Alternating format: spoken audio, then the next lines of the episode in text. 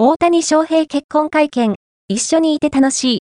ずっといるところを想像できたお相手を語る、ロバーツ監督も、驚きました。メジャーリーグ、ロサンゼルスドジャースの大谷翔平選手29が、2月29日に発表した結婚について語った。日本時間の3月1日午前6時過ぎにインタビューに応じ、お相手の日本人女性については、ずっといるところを想像できたと話した。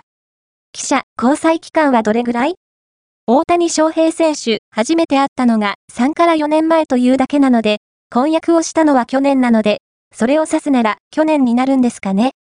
至って、普通の人というか、普通の日本人です。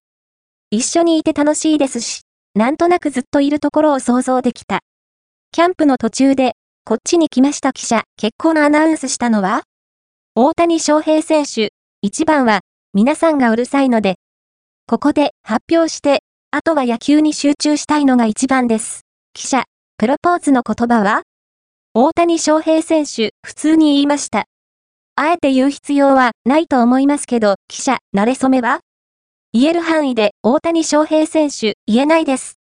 短いスパンで何回かたまたまあったので、そこからというのが一番ですかね。ラフな感じで過ごしてました。外に出たら、皆さんうるさいので、大谷選手の結婚にはロバーツ監督も驚いたようだった。ロバーツ監督、私も、皆さんと同じように驚いた。彼と彼の奥さんを、とても嬉しく思います。9、結婚のお祝いも契約金同様、後払い？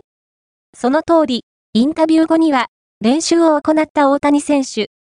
2日もオープン戦に出場予定。